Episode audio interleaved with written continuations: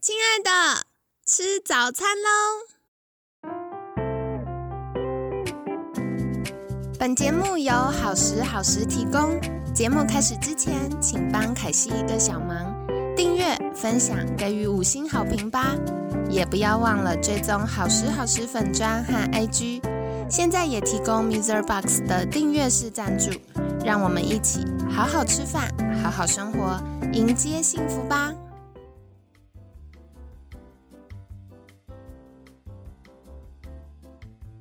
嗨，欢迎来到凯西陪你吃早餐，我是你的健康管理师凯西。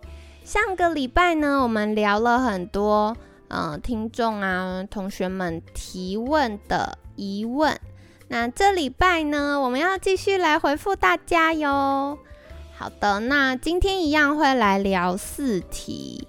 第一题是，凯西听说吃低脂饮食或素食的人。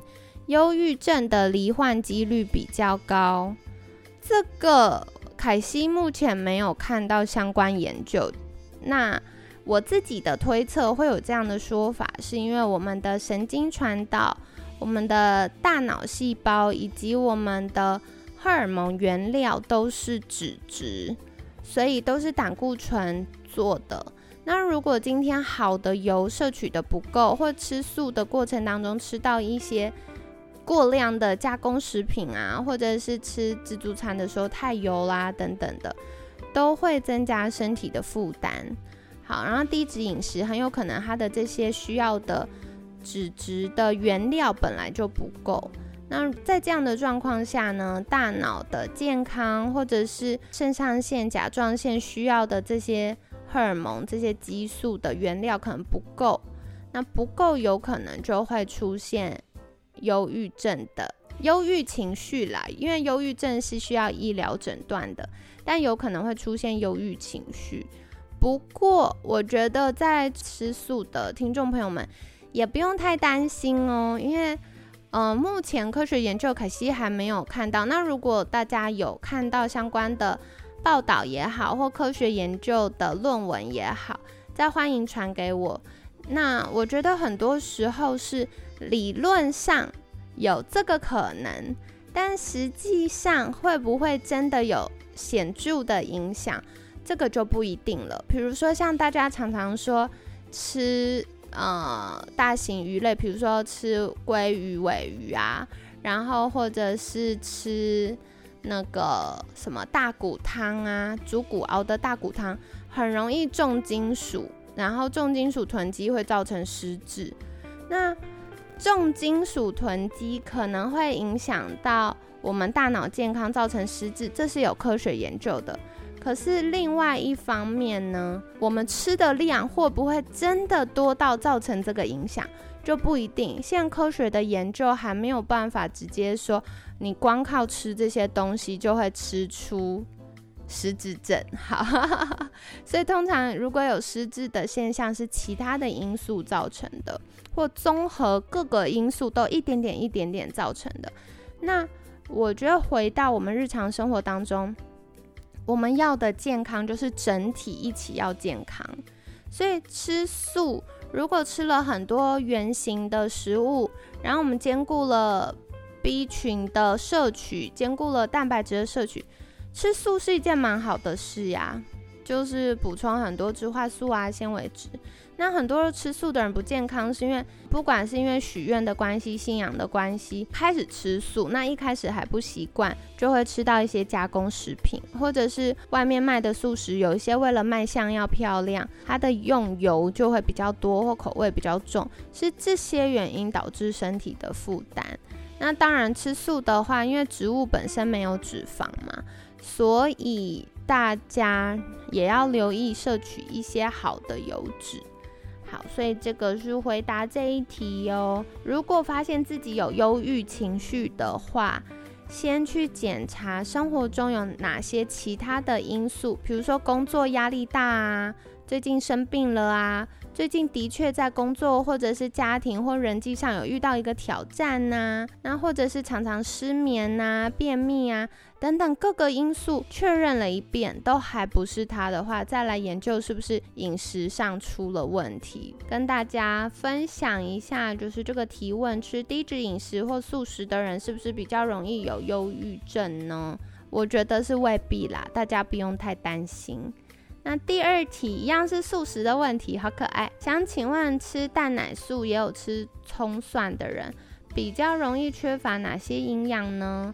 那这些营养可以从哪些食物中摄取呢？我觉得吃素的人呢，只要有吃到蛋奶，我都觉得非常棒了。因为像以前有遇到真的学生是吃全素的，然后我就绞尽脑汁在想说他的蛋白质要怎么补充，后来就妥协说那不然你就用植物性的蛋白粉吧。那说回来，我觉得有吃到蛋奶素，也有吃葱蒜，就是至少有一些抗氧化的营养素，这是很棒的。那比较容易缺乏的营养素呢？呃，比较多就是 B 十二。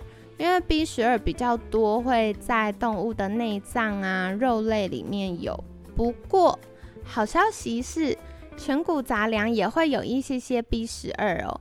那只是因为它的量很少，所以一般我们吃的，呃，没有刻意吃的话，量是比较不够的。那整体的 B 群或者是铁这些营养素呢，它又会需要胃酸的帮忙。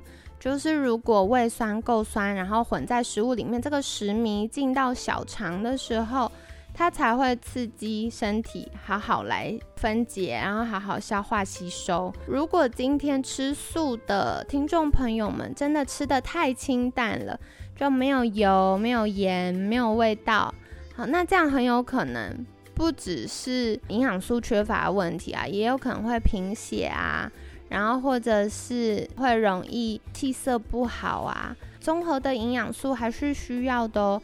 那我觉得日常因为大家生活都很忙碌啦，所以我个人蛮推荐靠小工具帮忙的。比如说就有一个打底的综合维他命，它就会有很多样的维生素、矿物质，虽然每个都一点点一点点，但至少有个打底的，就不会。到太过度失衡，所以说回来吃素的话，我觉得可以多留意 B 群的补充，还有铁质。那另外其他矿物质很多，像钙呀，也是需要一起帮忙的，所以也要多留意喽。那接下来第三题，有疾病的人要怎么样找寻营养师帮忙调配需要的饮食？对于生病啊，如果日常就是健康管理师协助的是亚健康到健康的人，可是如果已经生病的人，我觉得这个同学提问非常棒，就一定要寻找专业医疗人员帮忙了。在医院里面呢，其实是会有营养师的。那每间医院的营养师配置可能不太一样，有些是在不同科别，比如说像有一些是癌症相关的营养，会有各管师，然后营养师介入。那有一些是在医院底下的健检或健康中心、健管中心，那里面有配置营养师。所以最简单的方法有两个。一个呢，就是可以打医院的总机，找家里附近，因为可能要常常去，好，所以找家里附近的医院，你比较喜欢的医院，然后打电话问总机，问他说有这个需求，请他转接，就会转接到相关部门。那第二个方法就是，如果已经在看医生了，问你的医生，医院有没有营养师针对这个疾病，然后提供协助。那医生就会告诉你说窗口是什么这样子，所以我觉得这问题很棒哦。有疾病的人的饮食可以寻找营养师帮忙。那如果大家真的没有概念又找不到的话，可以在私讯好时好时的粉砖，因为我觉得非常开心，就是透过凯西陪你吃早餐这个节目，然后我们邀请到非常非常多的来宾。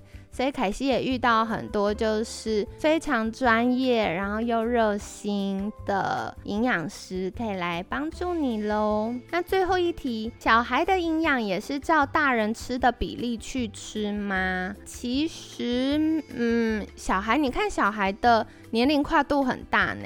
从新生儿、婴幼儿，然后到可能学龄前的幼儿，然后到儿童，到青少年，我们一直到十八岁才成人呢。那儿童至少也到十二岁，对不对？所以年纪跨度很大。那孩子们，男生、女生，不同的年龄阶层，他需要的营养素、水分、热量，或者是三大巨量营养素。糖类、脂质、蛋白质的比例都会不太一样的，所以我觉得，呃，之前凯西有分享过嘛，就是我跟嘉禾健康一起合作了嘉禾健康频道，那我们特别针对小朋友的饮食营养规划了一集节目哦。那凯西会再请制作人把相关链接放在我们节目资讯栏，那大家可以去看节目的回放。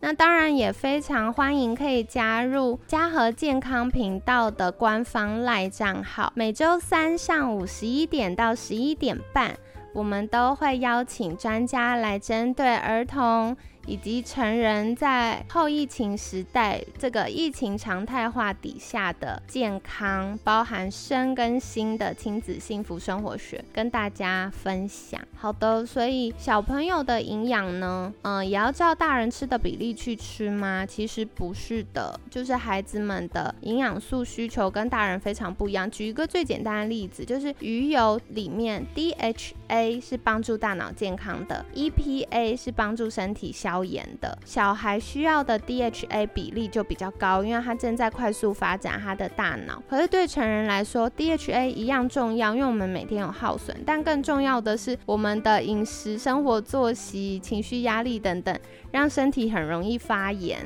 好，所以呢，大人要的 EPA 就会比较高。那详细应该要怎么样补充跟摄取呢？因为在节目上没有画面啦，所以我觉得直接讲的话大家比较难记得。欢迎大家可以去收看凯西跟嘉禾健康合作的嘉禾健康频道，我们之前就邀请营养师来分享了一集哦。好的，所以今天回答大家的四个问题，那希望对你们来说有帮助啦。那如果大家有任何的疑问，也欢迎再跟凯西说哟。那顺带一提，我们。其实每个月都有开平衡饮食班，因为之前招生招招就满班了，所以好像凯西都没有特别在节目上跟大家分享。那平衡饮食班啊，其实是线上课程，所以不管是在北中南东，或者是在海外的听众朋友们。都欢迎报名。那平衡饮食班的话，我们有开两种，一种是周末一整天的课，那另外一种就是平日晚上上两个晚上的课。那内容都是一样的，就是告诉你说基础的健康，最最最最最最最简单。最基础也最重要的健康饮食策略是什么呢？就会在平衡饮食班里跟你分享喽。那我们也会再把相关链接放在节目资讯栏，大家也可以在订阅跟追踪。那当然，如果对课程有任何的疑问，也可以在私信凯西。那今天感谢你的收听，每天十分钟，健康好轻松，凯西陪你吃早餐，我们下次见，拜拜。